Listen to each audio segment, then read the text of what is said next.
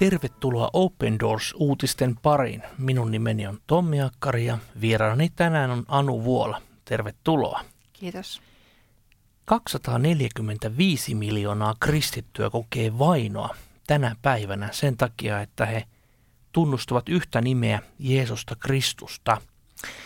Tämä on valtava määrä ihmisiä ja näiden ihmisten parissa Open Doors tekee työtä ja pyrkii monin eri tavoin auttamaan heitä ja myöskin säilyttämään uskonsa.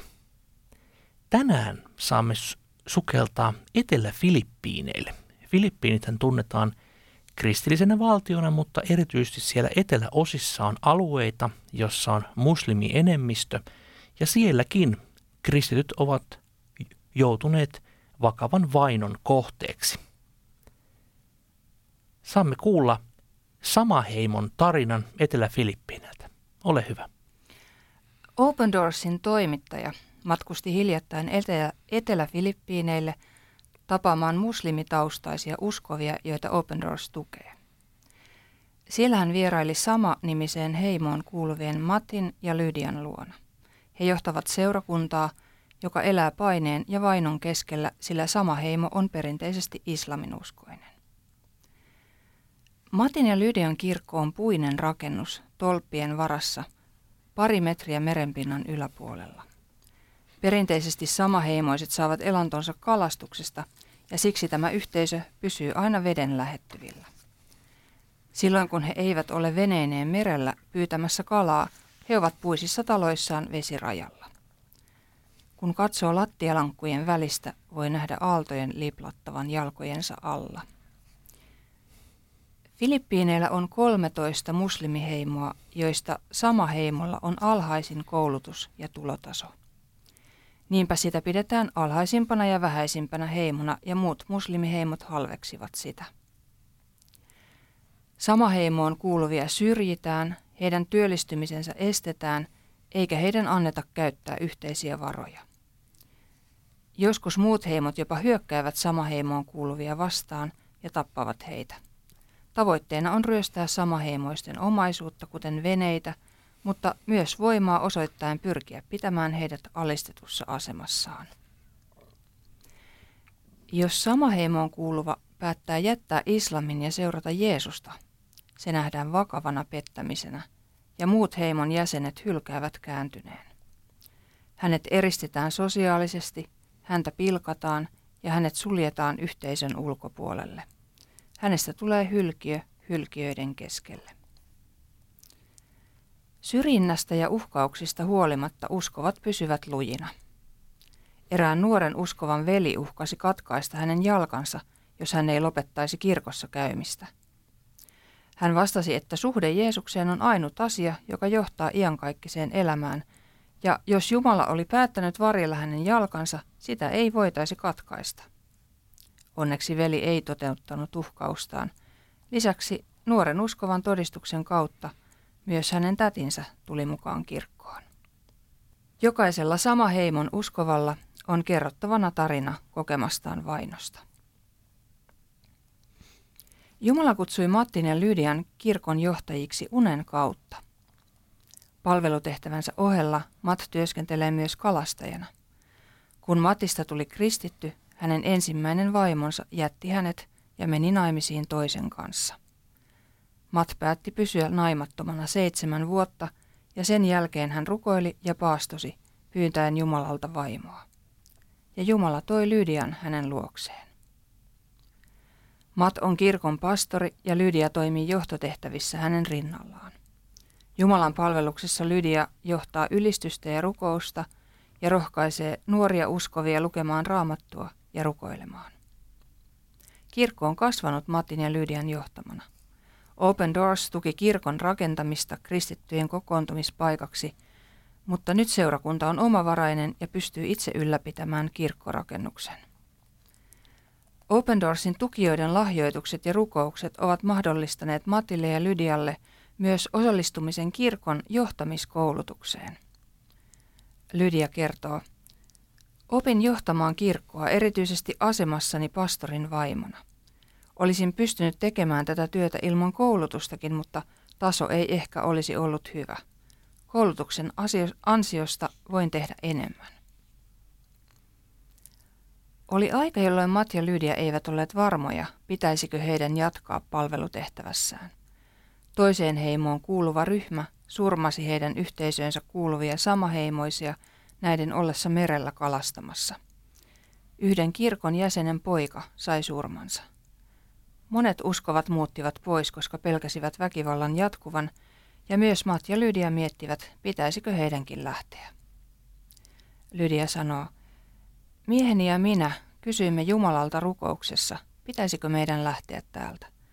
Minä pyysin Jumalalta merkkiä, pitäisikö meidän lähteä vai jäädä, ja Jumala vastasi rukoukseeni. Näin unta kahdesta kristitystä työntekijästä, joista toinen kysyi minulta, jos te lähdette tästä paikasta, kuka sitten siivoaa sen? Kuka pesee likaiset astiat? Mat ja Lydia ottivat unen merkkinä jäädä. Lydia kertoo, olen todella onnellinen siitä, että jäin. Jumala on osoittautunut uskolliseksi minulle antamansa näyn suhteen.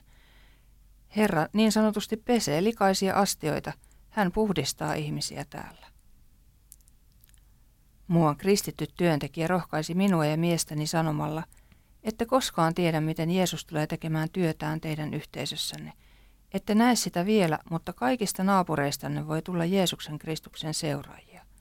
Tämä on nyt käymässä toteen. Lydia kertoo tarinoita ihmisistä, jotka ovat tulleet uskoon hämmästyttävien parantumisihmeiden vaikutuksesta. Muuan nuorukainen oli halvaantunut – mutta kun hänen puolestaan rukoiltiin, hän pystyi liikkumaan jälleen. Muuan toinen mies kuoli, mutta palasi takaisin elämään Matin ja Lydian rukoiltua hänen puolestaan. Olimme kaikki tosi onnellisia siitä, että tämä ihme tapahtui. Tarina levisi ja monet tulivat tietämään Jeesuksesta, Lydia kertoo. Matin ja Lydian seurakunnassa on mukana paljon nuoria. Matti ja Lydia kouluttavat myös heitä johtajiksi. Aikaisemmin opetin lapsia, mutta nämä lapset ovat kasvaneet. Nyt he voivat itse opettaa lapsia. Äsken näin heidät, heidän johtavan kokousta. Kun pyydän heitä johtamaan, he sanovat, ei emme me osaa, mutta rohkaisen heitä, ja he pystyvät siihen, Lydia sanoo. Mielenkiintoinen tarina siitä, miten oikeastaan he ovat kahden vainon alla. Heitä vainotaan tähän heimotaustaansa liittyvän asian takia ja myös sen takia, että he ovat kristittyjä. Voidaan sanoa, että Mat ja Lyydia todella tietävät, mitä vaino on. Mm, kyllä, kyllä näin on. Ja silti, silti heillä on niin kuin sellainen hyvin vahva näky siitä työstään, mitä tietysti Open Doorsin työ on myös auttanut varmasti paljon, että he pysyvät pysyy uskollisina siinä paikallaan. Kyllä.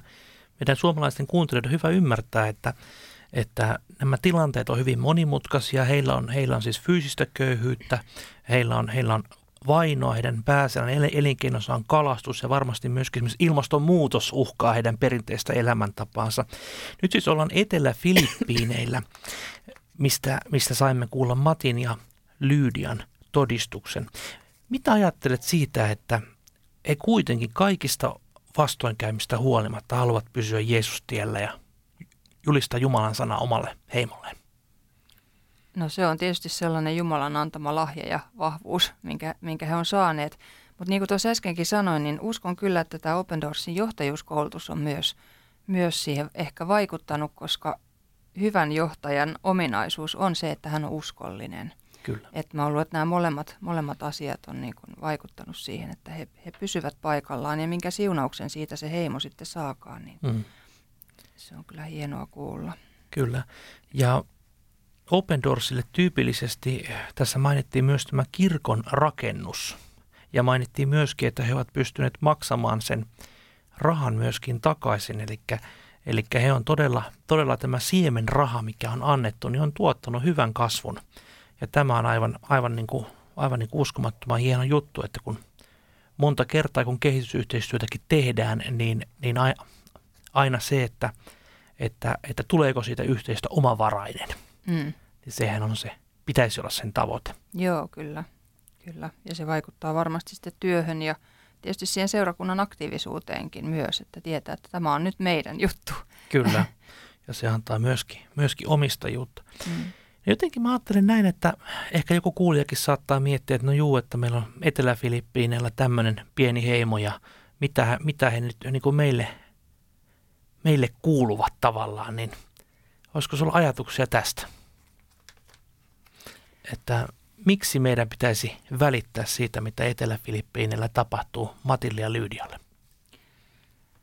No me ollaan tietysti kaikki tätä yhteistä Kristuksen ruumista mm. ja seurakuntaa ihan maailmanlaajasti. Että jos joku jäsen kärsii, niin, niin muut, muut kärsii siinä mukana. Mm. Että ei, ei me niin olla, olla sillä tavalla kaukana, kaukana mun mielestä itsekään tästä. Ties milloin Suomessa alkaa, niin. alkaa olla vaikeita aikoja kristityillä. Että on, on tosi hyvä niin kuin oppia rukoilemaan näiden asioiden mm. puolesta jo nyt ja, ja tota, tukea niitä, joilla on heikkoa, niin sitten me voidaan itse tarvita sitä apua joskus. Kyllä, hyvin kiteytyt juuri tämän ajatuksen, että itsekin ajattelen, että ei ole olemassa mitään kärsivää seurakuntaa ja vapaata seurakuntaa Kristuksen ruumista, vaan on vain yksi Kristuksen ruumis, ja, jonka yksi osa kärsii vainoa Jeesuksen nimen tähden. Ja tällä kertaa sukellettiin nimenomaan Etelä-Filippiinien tilanteeseen Mati ja Lyydian kautta, ja me saadaan Suomessa olla rukoilemassa heidän puolestaan.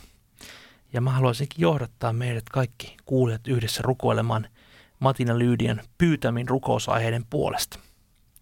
Lyydia kertoo, hän ja pyytää rukoilemaan. Mieheni ja minä tarvitsemme voimaa jatkaa palvelutehtävässämme.